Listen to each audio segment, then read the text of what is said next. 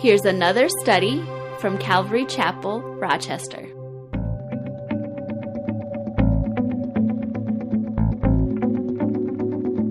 Uh, we're in Hosea chapter 9, so if you want to go ahead and turn in your Bibles to Hosea. Hosea chapter 9 has to deal with sin. and, uh, you know, the Bible, in fact, in, in uh, Hebrews, talks about the passing pleasures of sin. Uh, sin is pleasurable, right? Uh, if it wasn't easy for you and I to commit sin, or if we weren't tempted to sin, we probably wouldn't have any issue staying away from sin. But unfortunately, sin is tempting, sin is easy to commit. Uh, but people who practice sin, eventually they're going to be compensated by their sin. And that's what Hosea chapter 9 is all about. There's a key verse in there, it's verse 7, and it talks about the days of recompense have come. You know, the days of recompense, the days of compensation. And so, uh, if you think about it in those terms, uh, this is really about the payday of sin. Because sin has a payday, and uh, it's also going to be talking about the bitterness of bondage to sin. And so in this chapter here, Hosea is announcing to the people of the northern kingdom that their payday has arrived. And uh, he's going to share with them what their compensation is going to be. So that's what we're going to look at this morning. So in verse 1, beginning there in Hosea chapter 9, verse 1, it says, Do not rejoice, O Israel, with joy uh, like other peoples for you have played the harlot against your God. You have made love for hire on every threshing floor. The very first payoff of sin, if you want to call it that, or the first thing that sin does that's mentioned here in this chapter, is joy is taken away. Joy is removed. One commentator said, Joy is forbidden fruit to those who have broken covenant with God until they return and make peace with their God. And if you've experienced sin, which I'm sure every one of us have, uh, even as believers, we know that uh, that's one of the things that happens. Our joy is just stolen from us when we commit sin. Why? He says, For you have played the harlot against your God. And he's speaking about spiritual idolatry. Spiritual idolatry is worshiping uh, anything or anyone, including ourselves, uh, instead of or rather than the Lord God. And so they had been worshiping, and of course, you know the story that they had uh, Jeroboam, their first king, had had set up two calves in, in uh, northern and southern end of the northern kingdom uh, in Dan and Bethel for the children of Israel, rather than going to Jerusalem to worship the Lord at the temple, uh, for them to worship God in their own way there, and, and idolatry just swept into the nation as as a result of that turning away from the Lord. And uh, it says here, For you have made love for hire on every threshing floor. And so the idea is prostitution, is really the picture that's being painted here. And it's spiritual prostitution. Now, a threshing floor is where a harvest was brought to. You know, you'd go on the fields, you'd harvest your grain, your corn, whatever it was, and you'd bring it to the threshing floor where you'd separate the wheat from the chaff, or you know, you'd you'd uh, you'd get end up with your grain, you end up with your final product, your harvest, and uh, so that was where the harvest was brought to, and that was the place where the fruit of your harvest could be seen. Now, the New Living Translation has a little twist on it. It says, You have been unfaithful to your God, hiring yourselves out like prostitutes, worshiping other gods on every threshing floor. And, uh, you know, I'm, this verse I was really kind of struggling. It's like, what, what is this saying? Well, Young's literal translation says this Thou hast loved a gift near all floors of corn. You've loved a gift at every every threshing floor is basically what it's saying. Um, you see, Israel had been unfaithful to the Lord, their God. They had worshipped other gods. They had worshipped idols, and they loved the rewards of their idolatry. In fact, back in Hosea chapter 2, you recall when we were studying that in verse 12, it says, I will destroy her vines and her fig trees, of which she has said, These are the wages that my lovers have given me. In other words, you see, the problem was they had continued with, in sin for so long, and there was no consequences for their sin. God had been withholding judgment, not because he was just, you know, pass, you know, pacifist or just, you know, turning turning away from it. It's because God was being patient. God was sending prophets to him, telling them to repent of their sins. You know, it's the kindness of the Lord that leads you and I to repentance. God is so patient towards us. And He was patient towards Israel. But you see, the thing is, they had a false sense of security. Because as long as there wasn't any repercussions for their sinful choices, hey, I'm getting a reward from it. You know, the, the, the pleasures of sin, that instant gratification, everything, the momentary payoff, it, they were experiencing it. And so, for a season, sin, sin was fun. Sin had a payoff, it was good. And so that's what they were doing. Um, but there was one thing that was missing from them, and that was joy. Now, they may have had temporary happiness, because joy isn't happiness. Joy is different. You know, they may have had temporary happiness. You know, I'm happy when things are going well in my life. You know, I'm happy when the car's running great. I'm happy when I've got food in the, you know, in my house. I'm happy when I've got a paycheck. I'm happy when I'm healthy. I'm happy when I'm not arguing with my wife. I mean, there's all these things that cause me to be happy. Um, but you see, there once those things start taken away, then also my happiness goes away, right? Had a fight with my wife. I'm not happy anymore. Or, you know, my car broke down. Oh man, I'm not happy anymore. But that's not joy. Joy transcends circumstances. And when you're in sin, that joy is robbed from you. That joy is stolen from you. Why? And that's the second thing here in verse 2 because sin deceives us. Hosea 9 2 The threshing floor and the winepress shall not feed them, and the new wine shall fail in her. You see that threshing floor, that place where they had got that harvest, the wine press, where the where the grapes were brought in and pressed so they could they could make their wine, they could make their their beverages and their vinegar, whatever it was that they made with it. Um, it says that those things would not feed them. That word feed, it means to tend or to pasture. You get the idea of you know sheep or, or cattle out in the field grazing. And yeah, I'm not a farmer. I'll be the first to admit it. So I, maybe my my example is a little silly, but when I look out at a at a pasture and I see animals out there, you know what I see? I see peace and tranquility. Now I know it's not always that way, but that's what I see. Being the city slicker I am, I look out there and I go, look at those cows. In fact, it was funny uh, when I got out of the Coast Guard. I remember um, one of you know we tried to stay in Duluth because we wanted to we wanted to live there, but there really wasn't any work there in the in the 80s when I got out. Um, the iron you know industry had just kind of collapsed there, and so there just was a lot of unemployment. So we went back to California. But one of the things that I had said to Teresa, I said, you know, wouldn't it be cool just buy an acre or two of land, we'll buy some sheep, and we'll become sheep herders. You know, I thought it would be so awesome. And then I found out from people that have sheep how hard it is and sheep are dumb and all that stuff. And so glad I didn't do that. But but when I look out at a pasture, man, I see peace and tranquility. Why?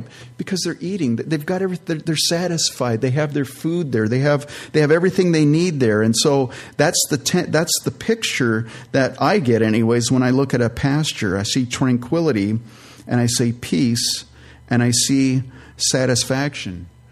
But for those who've been deceived by sin, they have maybe they've pursued peace. Maybe they've maybe they've pursued, you know, this is going to bring me tranquility. This is going to bring me what I want, satisfaction, only to find out that sin deceives and there is no peace. There is no satisfaction. There is no tranquility. It says, the threshing floor and the winepress shall not feed them. You're not going to get peace from those places that you've gone to.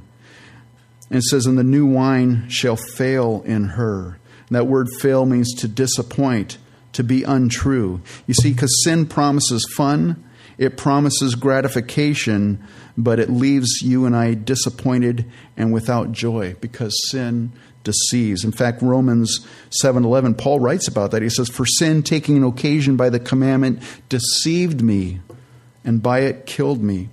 And in Hebrews uh, 3.13 it says but exhort one another daily while it is called today lest any of you be hardened through the deceitfulness of sin. So even as believers we can be deceived by sin. And that's why we're in a body of Christ together. That's why it's important to be in fellowship together so that we can encourage one another.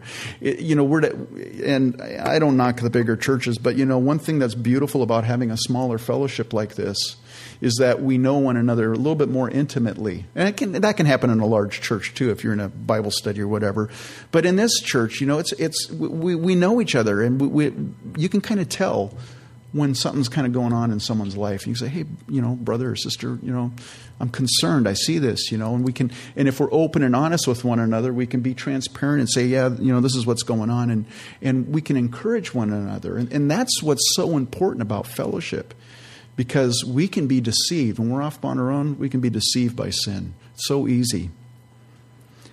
Not only does sin deceive us, but sin causes a loss of fellowship with the Lord and it, redu- it, it reduces us to isolation or brings us to isolation. Verse 3 They shall not dwell in the Lord's land, but Ephraim shall return to Egypt and shall eat unclean things in Assyria. Now, Ephraim.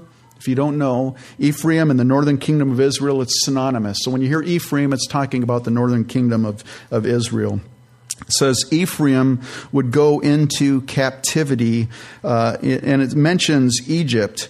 Um, but we know from history that it, that Ephraim went into captivity in Assyria. Eventually, some would end up in Egypt. But I think what's being spoken of here, you know, ever since God delivered the children of Israel from bondage in Egypt, I mean, as soon as they were in the wilderness, as soon as things started getting tough, what do they want to do? We want to go back to Egypt. We want to go back to that place where we where we were comfortable, where things weren't so tough. And the thing is, they forgot that while they were in Egypt, they were in bondage. Uh, so they would, you know, so they would want to go back to, to Egypt all along. And so, because of their continued rebellion, um, Assyria would end up being their new Egypt. And uh, the only thing is, the bondage that they experienced in Egypt uh, would be nothing really relatively compared to the bondage that the tribes of Israel would experience in Assyria. It'd be a lot rougher, a lot worse for them there. So they would no longer dwell in the Lord's land, the place of God's blessing. You know, Israel, that was the promised land. God said, "You come into my land. I'm giving you this land. You follow my commandments. You do what I, you know, you do what I command you. I'm going to bless you. I'm going to take care of you. I'm going to feed you. I'm going to satisfy you." Um, but the thing is, because of their sin, they were no longer in that place of fellowship with the Lord. They were no longer in that place of God's blessing. And God can't bless sin. God can't bless us when we're in sin, when we're practicing sin. And so, as a result of that, they would lose their fellowship with the Lord. Isaiah chapter 59 talks about it. it. says, But your iniquities have separated you from your God, and your sins have hidden his face from you, so that he will not hear. For your hands are defiled with blood, and your fingers with iniquity. Your lips have spoken lies, your tongues, your tongue has muttered perversity. Sin separates us from God. Not only would they eat unclean things in Assyria, but they would lose the opportunity they once had to serve the Lord in the way that God had commanded them. Look at verse 4. It says, "They shall not offer wine offerings to the Lord, nor shall they sa- nor shall their sacrifices be pleasing to him. It shall be like bread of mourners to them. All who eat it shall be defiled, for their bread shall be for their own life. It shall not come into the house of the Lord. What will you do in the appointed day and in the day of the feast of the Lord?" See, for the Israelites, you know, God had set up one place for them to worship, and that was in Jerusalem, that was in the temple. And as a result of going into Assyria, there would be no temple. There'd be no altar. You know, they wouldn't have kosher, there's no kosher delis in Assyria. Not, they would basically be eating things that God had commanded them not to eat when they were in, in the promised land. And so, whatever they ate, it was defiled. And that was the situation that they had brought themselves into. Whatever they offered to the Lord at that time, it would not be accepted because it was defiled. You see, sin takes away the opportunity to serve the Lord in an acceptable manner. It takes away your and my usefulness. And if you're not even careful, like as a pastor, man, it can take away my ministry if I continue in sin. It, it, sin destroys.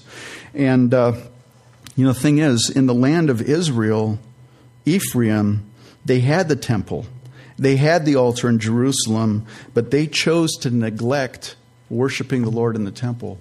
And as a result of that, the Lord basically sent them into Assyria, and and now you know now it's like you're you're in you know you feel bad about your sin. You're in this this foreign land. Now you want to serve the Lord. He says, I, I can't accept your offerings now. Basically, Hosea is saying here, when you were removed from Israel, you're going to try to worship the Lord in Assyria, but God's not going to accept your worship there. You know, Albert Barnes, he's a commentator, he said this Our human nature is to neglect to serve God when He wills it, and then attempt to serve Him when He forbids it. There's a perfect example of this in the in the book of Numbers, in Numbers chapter 14. God had brought the children of Israel, you know, taken them out of Egypt. They were wandering through the wilderness. He brought them to the land of Canaan, and he told them, you know, I'm going to this this is, I'm giving you this land. This is going to be a land of milk and honey. You go in there, I'm, I'm going to take, I'm going to chase out your enemies from before you. I'm going to bless you in this land as long as you follow me. And as they were approaching, you know, when they left Egypt to the time that they got to the promised land, it had only been like a couple months or something in the wilderness. It was a short period of time. They got to the promised land. God said, okay, I want you to take 12 spies, go into the land, spy out the land, come back and report. And uh, so they sent 12 spies in, and uh, the 12 spies came back and they said, Hey, man, it's a land flowing with milk and honey. Look at the fruit. And they brought back all this wonderful fruit and stuff. They go, It's great, but there's giants in the land. It's, it's, I mean, we look like grasshoppers compared to them. Um, and basically, 10 of the spies, now, now two of them, Joshua and Caleb, said, Hey, it's true. It's, it's, you know, there's giants in the land, but you know what? God's promised it to us. So let's go. Let's, let's take it. I mean, God's going to give it to us. But 10 of the spies said, Oh man, we're going to get, we're going to get destroyed. And 10 discouraging people, you ever been around discouraging people? It's a bummer, right? 10 discouraging people turned away 2 million Israelis or they would be Israelis eventually, um, from going into the promised land. That's what discouragement does. And, uh, anyways, so God was angry with them and basically said, okay, if you're not going to go into the promised land, you're going to wander in the wilderness until that entire generation that grumbled and complained dies in the wilderness. Your children, I'm going to bring into the promised land. And Joshua and Caleb, because they listened, because they were trusting me, they'll go into the promised land, but the rest of you won't. And uh, so the children of Israel, they heard that and they're like, oh, we're sorry. You know, they had the opportunity to obey God and to serve Him, and they were all bummed out. So then they said, oh, no, no, no, we'll go into the promised land. And so they tried to go into the promised land after God said, you're not going to go in the promised land. You're going to wander in the wilderness. And uh, they started to go in there, and the Amalekites basically defeated them in battle and drove them back into the wilderness. You see, they had that opportunity to obey the Lord, but they neglected to do it. And then later they wanted to do it, and it was too late. You and I have an opportunity to serve the Lord, to be useful for Him now. But you see, sin can cause you and I to miss that opportunity. I look at my own life, you know, I'm, well, I'm in my 50s, I won't say exactly. But, anyways, uh, you know, I look at my life and uh, I, I think back to how many years I squandered, you know, just the party lifestyle and doing all the things that I did back then, and and then finally giving my heart to the Lord and saying, "I surrender. I want to live my life for You." And I, you know, I was in my I was in my 20s, I guess, so it's been a while. But but I look back and I go, how many years have I squandered? Just living for my own pleasures and living for whatever, you know, when I could have been serving the Lord. And, you know, God is gracious because God allows you and I to redeem the time. I mean, God is so good. But I look back and I go, man, I wish I had I wish I had just served him from day one. I mean, just think of the blessings of, of doing that. But sin can cause you to miss that opportunity. Verse 6 of Hosea 9, it says, For indeed they are gone because of destruction. Egypt shall gather them up, Memphis shall bury them, nettles shall possess their valuables of silver, thorns shall be in their tents. When you, when you read in the Bible about thorns and nettles, you know, uh, thistles and things like that uh, in scriptures, when something has thorns and nettles all around it, what basically what it means is it's overgrown and it's neglected. as in this proverb, in Proverb 24, verse 30, it says, I went by the field of the lazy man, and by the vineyard of the man devoid of understanding, and there it was, all overgrown with thorns. Its surface was covered with nettles, its stone wall was broken down. And so the picture is this lazy guy. He won't go out, he won't pull weeds, he won't till his till his field, and it ends up getting overgrown. And and you know that. I mean, if you're into gardening and stuff, you know you have to kind of keep up on those things. If you if you tend to back off, it just the wild stuff just grows. It just it gets crazy. And so that's the picture in the Bible. In Ecclesiastes chapter 10, it says, Because of laziness, the building decays, and through idleness of hands, the house leaks. It's kind of funny because we're selling our house. We sold it now, and you know we did all this stuff to get it ready. And and uh, I realized I had neglected a few things. And so before we put the house on the market, man, I was just for there for a couple months. I was just working, trying to catch. And I thought, you know, if I had just stayed on top of this stuff, man, it would have been a breeze. You just kind of clean the house and put on the market, you're good to go. But no, had all these projects I had to get done and things I had to fix and stuff, things that uh, had been broken for quite a while. It's like, oh, I got to fix it.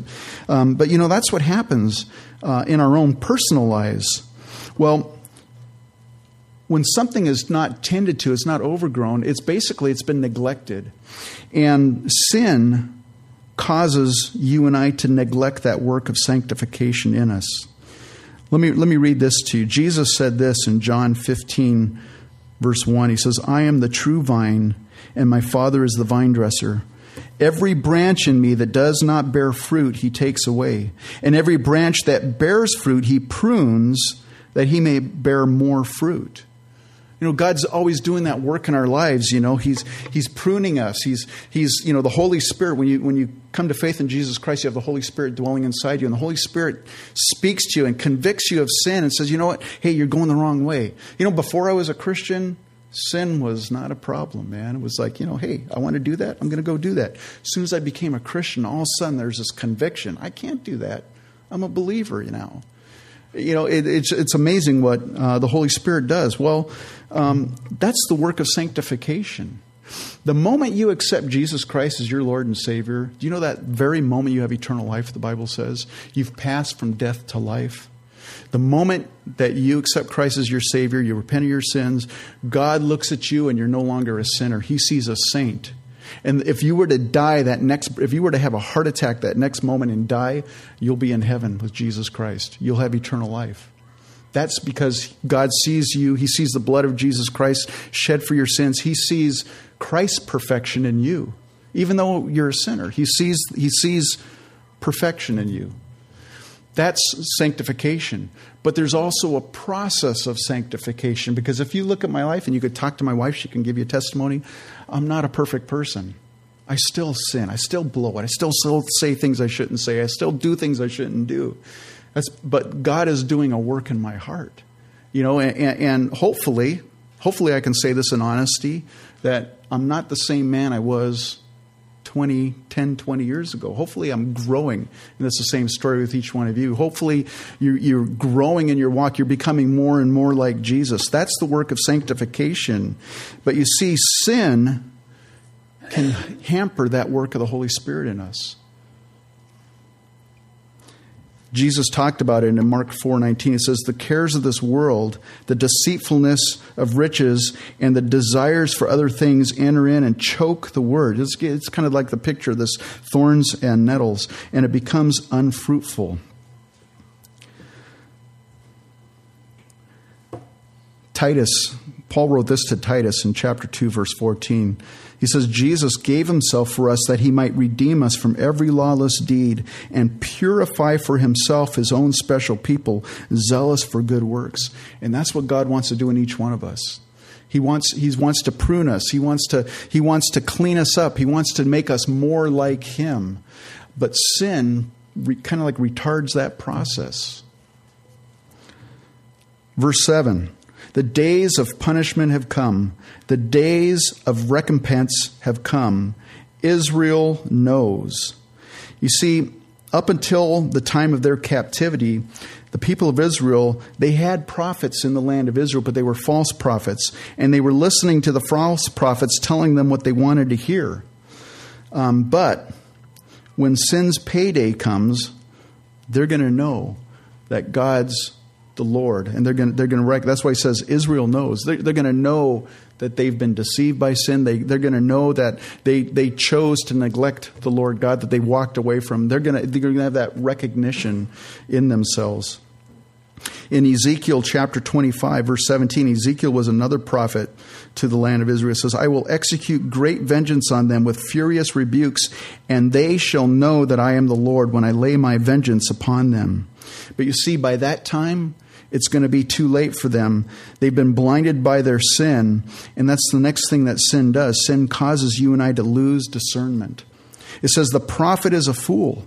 The spiritual man is insane because of the greatness of your iniquity and great enmity. The watchman of Ephraim is with my God, but the prophet is a fowler's snare in all his ways, enmity in the house of his God.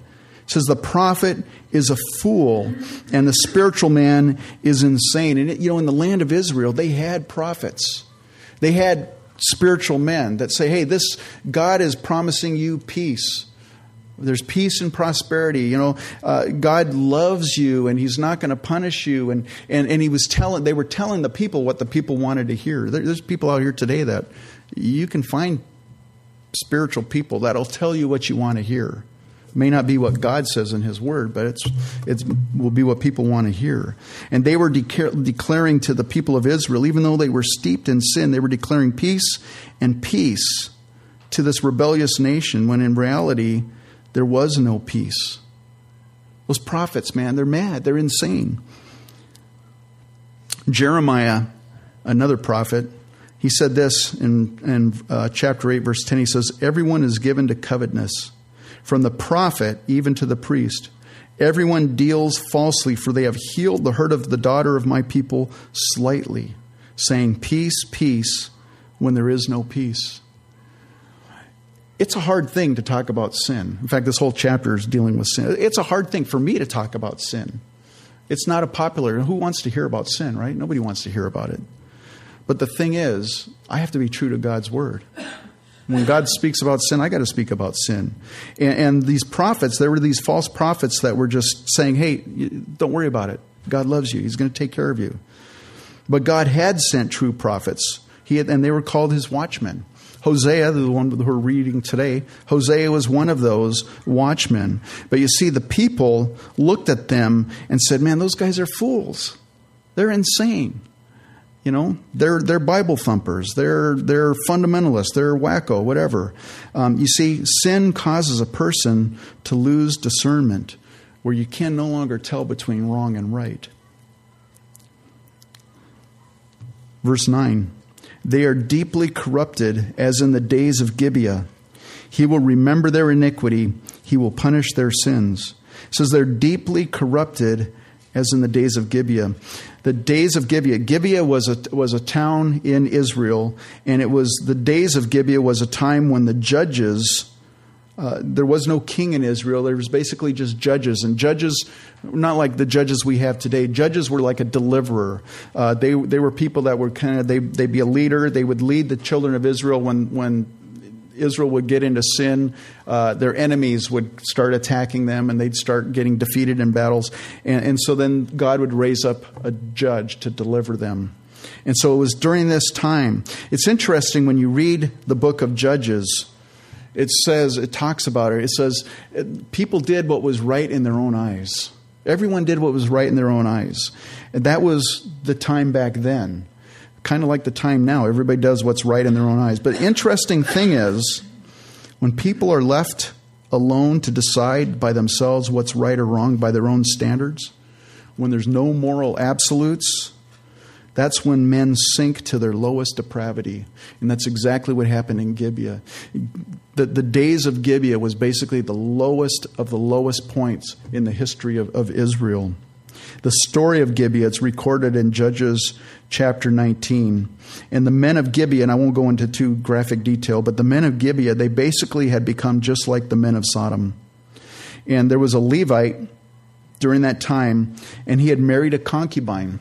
And, uh, you know, it's interesting because it was not unlike Hosea's story. Remember Hosea's wife, Gomer? She was a prostitute.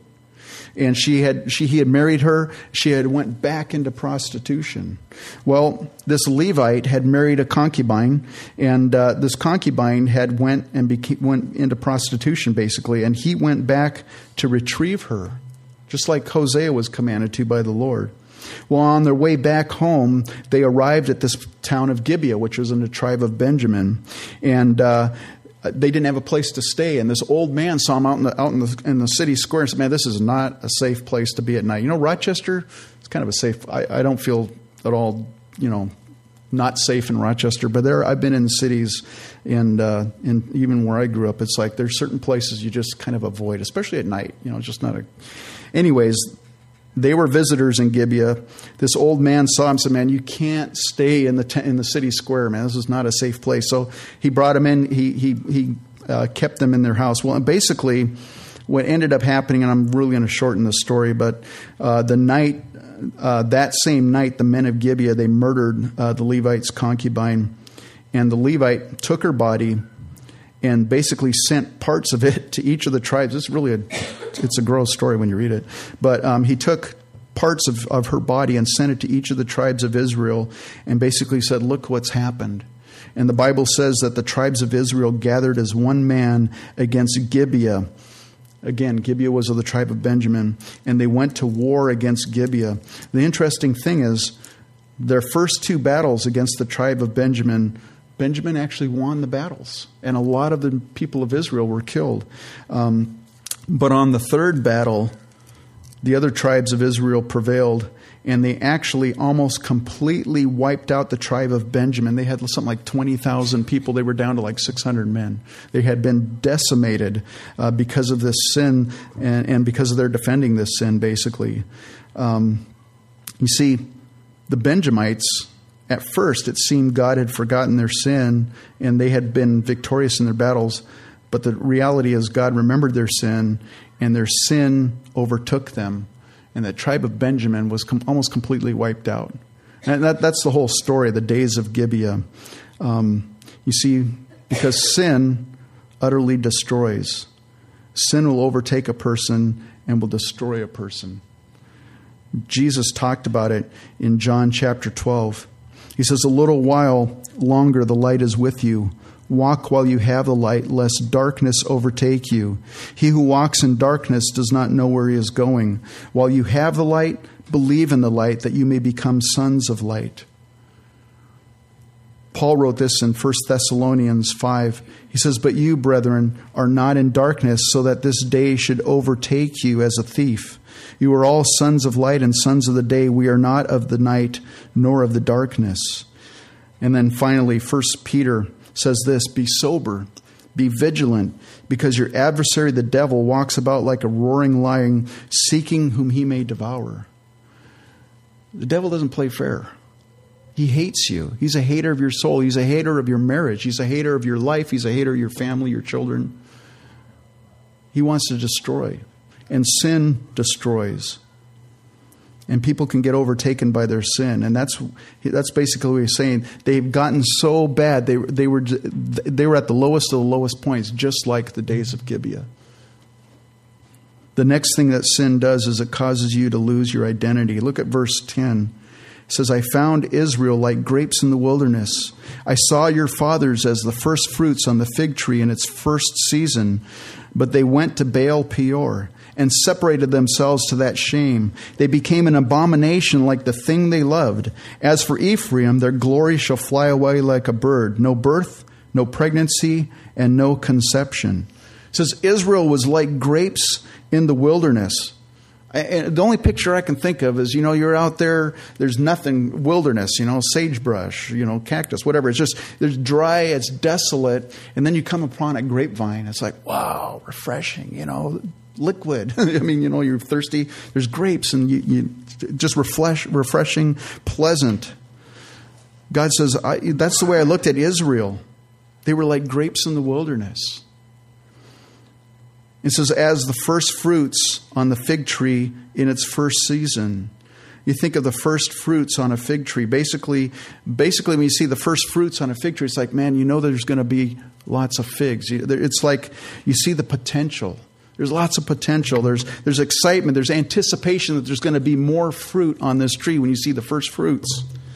That's the way God looked at Israel. They had, they were, they were refreshing. They, they had potential. It says, but then they went to Baal Peor and separated themselves to that shame. The story of Baal Peor, it's in Numbers chapter 25, and basically, while the children of Israel were still in the wilderness, they ended up committing harlotry with the Midianite women, and they started worshiping the idols of Moab at that time. It says they became an abomination like the sin, like the thing they loved. And that's what I'm saying. Sin causes you to lose your identity as a man or a woman of God. Whatever you worship, and you know, everybody worships something. Whatever you worship, you become known by what you love or what, by what you worship. You become known by what consumes you. Now, I know somebody, nobody here, so don't, I'm not talking about any of you, but I know somebody who is so consumed by lying.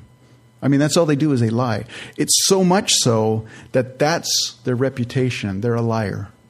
They, they, they've, been, they've become identified with that sin, with that thing that they've pursued. And it's to the point where this person, they'll, they'll tell you the sky is blue. And I'm like, I don't really know if it is blue because they lie all the time. I got to go outside and look because you can't take them at face value anymore. They're known by what they do, they're known by what they worship. If you love money, if you love status, if you love materialism, and it consumes you when you worship, eventually you're going to lose your identity as a man or a woman of God, and you're going to be identified with what you worship. And people will say, hey, she's just all about money. Or, or, or he's just about getting the latest toys. That's all he's about.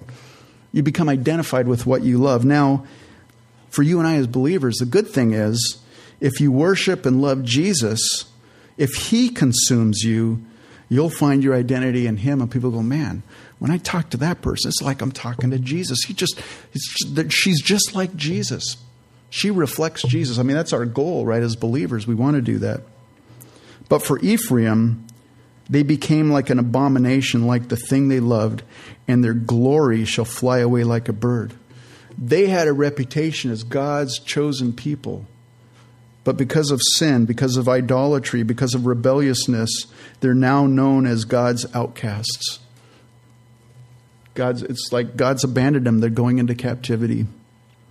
No birth, no pregnancy, and no conception. Look at verse 12.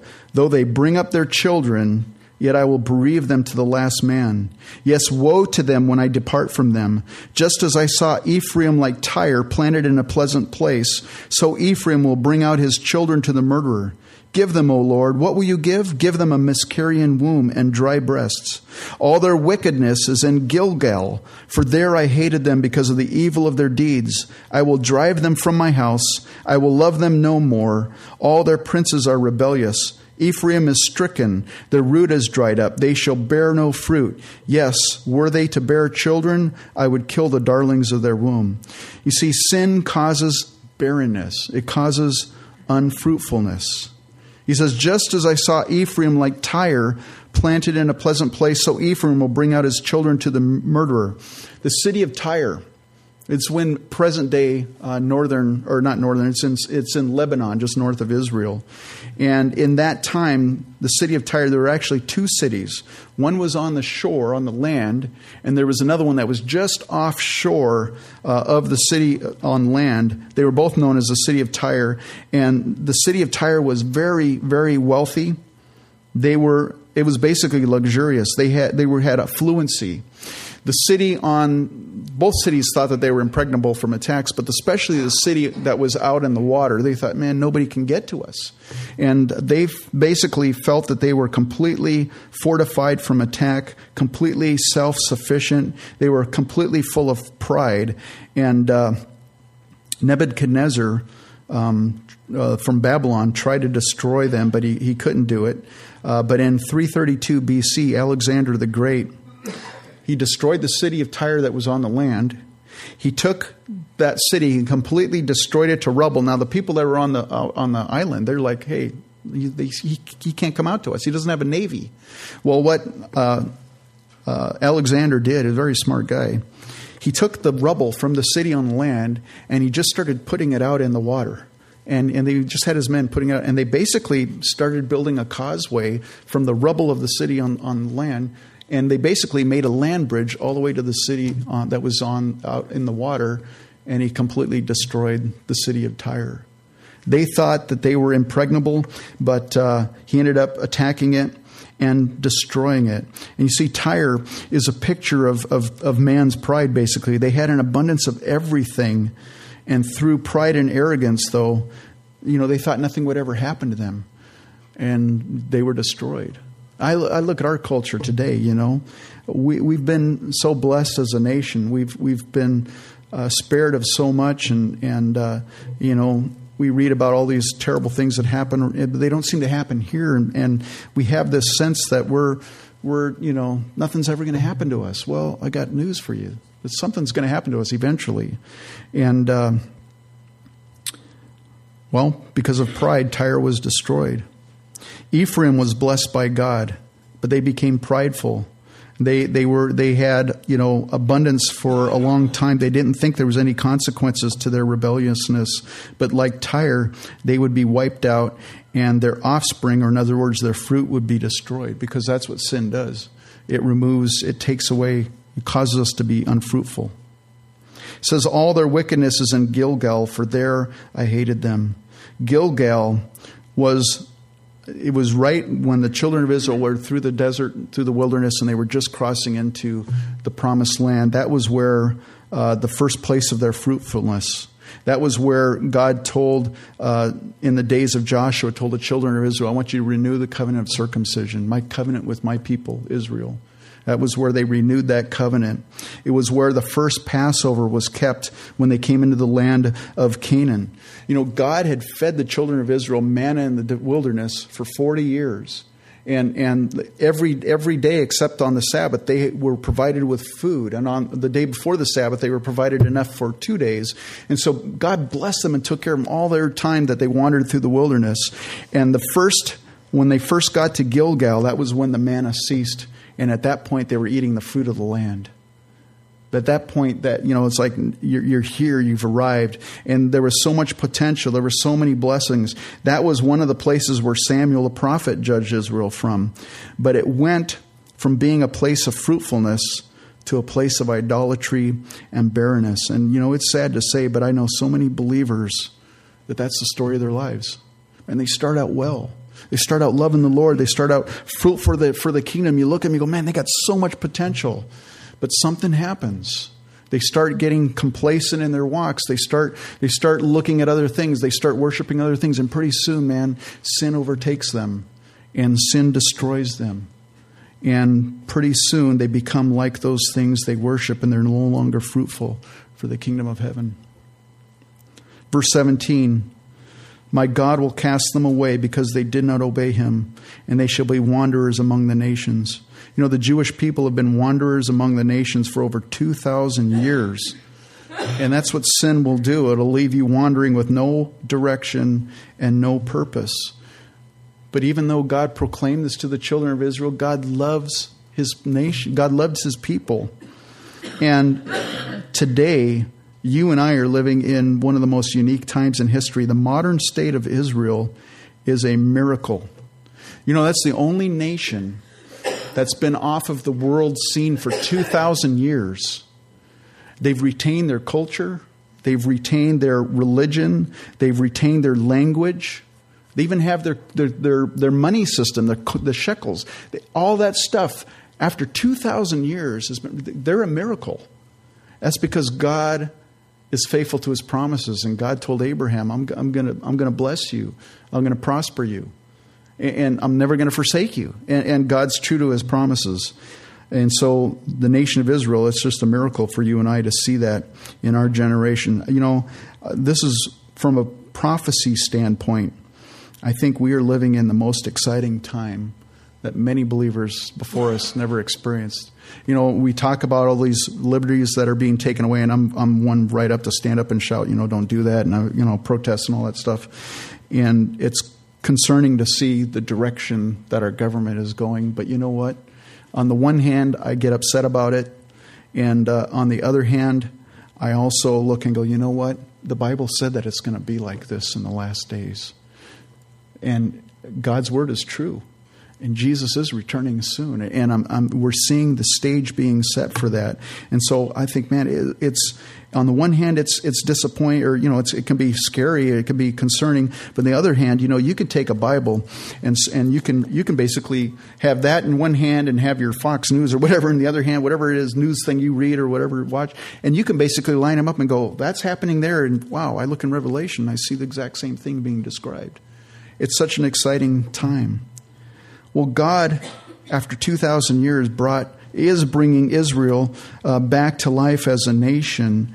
Uh, and God's gracious and God's merciful, and uh, and so this whole message. I mean, it's kind of a downer message, right? We're talking about sin. We're talking about the consequences of sin, and the thing is, this is not to con- condemn anyone here. This is not the purpose behind this message. This is basically uh, just a wake up call for you and I to take our own spiritual inventory of our lives this morning. Let's, let's take a look at that. A few things that we talked about. First of all, if your joy's gone, you know, think about that. Is, is, is my joy been taken from me? Is it stolen from me? Well, that's what sin does. Sin steals your joy. Have you been deceived by sin? Is your fellowship with the Lord hampered? I mean, you feel like you're praying and it's like it's like it bounces off the living room ceiling. It's like I, I feel like God doesn't hear me anymore. You know, the Bible says God's just a prayer away from any one of us. He hasn't gone anywhere. It's you and I who walk away from Him. So He's right there. All you have to do is cry out to Him, and He's there. Maybe you were once in a place of usefulness for the Lord, but now it seems like an opportunity to serve the Lord has passed because of your sin, because of the choices you've made. Well, the good news for you and I as believers is it's never too late. It's never too late to turn back to the Lord, to repent and, and to be restored. And God restores and God gives second chances. God gives third, fourth, fifth, I mean, you name it, infinite chances to start over again. That's because His grace and His mercy is, is limitless. Maybe sanctification is an issue within your life. You realize that you're, you're not where you need to be. Maybe your, your discernment, you know, you've been listening to the wrong people they're not speaking to you the truth, and, and you've kind of gotten away from the Word of God. Maybe you're overtaken by your sin, or maybe you have a reputation now because of choices you've made. People look at you and go, well, that's what they're all about. Maybe your life is unfruitful right now or you're wandering with no direction. Well, the good news is this morning, it doesn't have to stay that way because Jesus Christ forgives sin. The Bible says uh, if we confess our sins, He's faithful and just to forgive us of our sins and to cleanse us from all, all unrighteousness. And it's just it's a choice that you have to make this morning. And so again, this is not a this is not a message of condemnation. The the children of Israel, the land of they were going into captivity.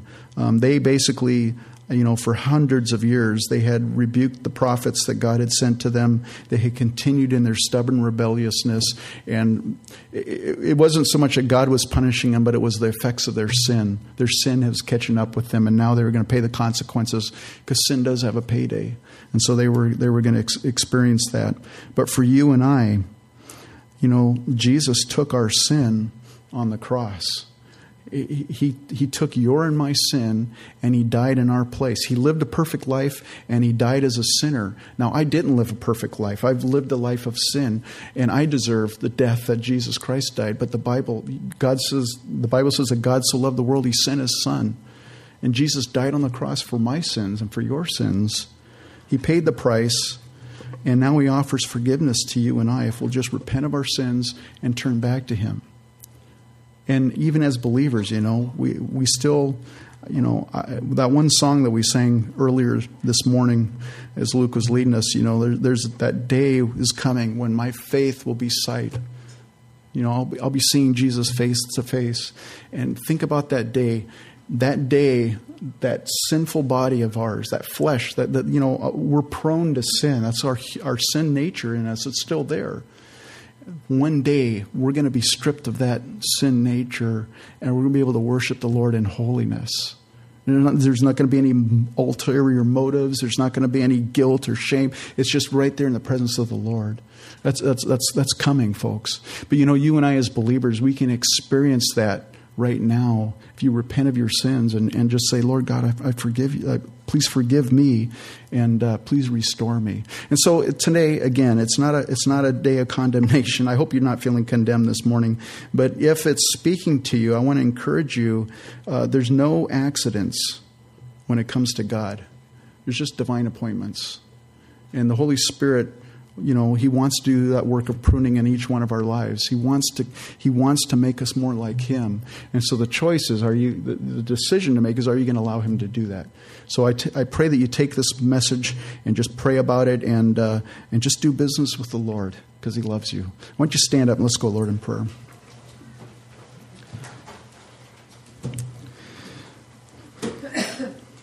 Father i thank you for your word this morning Lord, I thank you for the reminders, and, and Lord, it's so much better to learn from other people's mistakes. Lord, we look at Israel and we see the choices that they made and the consequences that were a result of it. And Lord, it would be so great if we could just look at that and and not and not do those things and not experience those same mistakes. And yet, Lord, I know in my own life, Father, I've I've I've made those choices and I've paid those consequences. And Father, I just thank you for that reminder this morning. Lord God, I pray for each person here. Lord, um, I don't know where their, their hearts are with you, but Lord, you know each one of them. You know their lives, you know their situations. And Father, I just pray, Lord, that this morning you might just speak to their hearts through your Holy Spirit. Lord, I pray that, uh, Father, Lord, that we would um, heed these warning signs and, Lord, that we would become more identified with you than, than with those other things that would, we would tend to pursue. And so I just uh, lift up each person here this morning and thank you for them. I pray your blessing upon them this coming week. It's in Jesus' name that we pray. Amen.